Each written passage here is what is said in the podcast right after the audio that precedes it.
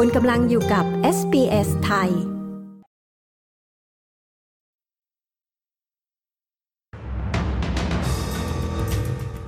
อดีตนายกสก็อตต์มอริสันปราศัยในรัฐสภาครั้งสุดท้ายก่อนอำลาการเมืองบริษัทเอกชนในออสเตรเลียหลายพันแห่งเผยความแตกต่างด้านค่าจ้างระหว่างชายและหญิงมีรายงานว่าตำรวจอาจพบศพของคู่รักชาวซิดนีย์ที่หายตัวไปแล้วติดตามสรุปข่าวรอบวันจาก เอส บี เอส ไทยยี่สิบเจ็ดกุมภาพันธ์สองพันห้าร้อยหกสิบเจ็ดกับดิฉันปริสุทธิ์สดใสค่ะ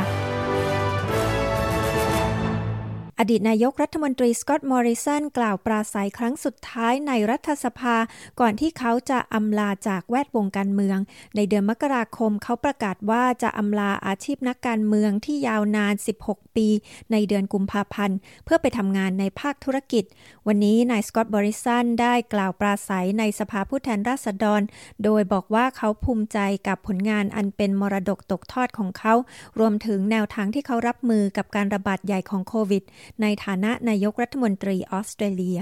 กว่า เก้าสิบเปอร์เซ็นต์ ของนายจ้างในอุตสาหกรรมเหมืองแร่ไฟฟ้าน้ำและขยะรวมถึงบริการทางการเงินและการประกันภัยมีความแตกต่างทางค่าจ้างที่เอื้อประโยชน์ให้แก่ผู้ชายสำนักงานความเสมอภาคทางเพศในที่ทำงานได้เผยแพร่ค่าเฉลี่ยความแตกต่างด้านค่าจ้างระหว่างชายและหญิงของนายจ้างภาคเอกชนในออสเตรเลียเกือบ ห้าพัน บริษัทที่มีจำนวนลูกจ้างหนึ่งร้อยคนขึ้นไปโดยพบว่านายจ้างเหล่านั้นครึ่งหนึ่งมีความแตกต่างด้านค่าจ้างระหว่างชายและหญิงสูงกว่าร้อยละ เก้าจุดหนึ่ง ในขณะที่ค่าเฉลี่ยของประเทศอยู่ที่ร้อยละ ยี่สิบเอ็ดจุดเจ็ด ซึ่งเทียบเท่ากับผู้หญิงมีรายได้น้อยกว่าผู้ชายราว สองหมื่นหกพันสี่ร้อย ดอลลาร์ต่อปีเจ้าหน้าที่ตำรวจอาวุโสของกรมตำรวจนิวเซาท์เวลส์จะเข้าพบผู้จัดงานมาดิกราเพื่อพยายามให้คณะผู้จัดงานยกเลิกการตัดสินใจห้ามไม่ให้ตำรวจในเครื่องแบบร่วมเดินขบวนพาเหรดในเทศกาลของชาวรักร่วมเพศ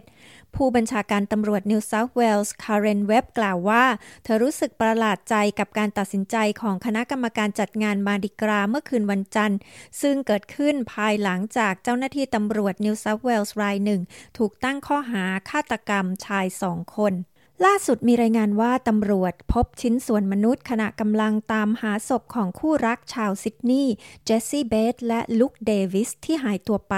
เชื่อว่าชายทั้งสองถูกสังหารในย่านแพดดิงตันในซิดนีย์เมื่อวันที่สิบเก้ากุมภาพันธ์โดยผู้ถูกกล่าวหา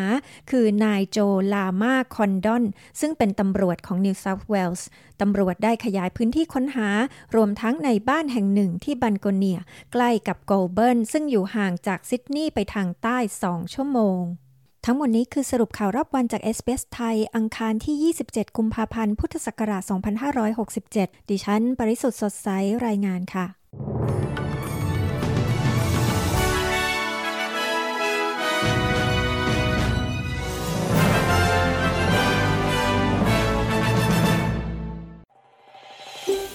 ต้องการฟังเรื่องราวน่าสนใจแบบนี้อีกใช่ไหมฟังได้ทาง Apple Podcast Google Podcast Spotify หรือที่อื่นๆที่คุณฟัง podcast ของคุณ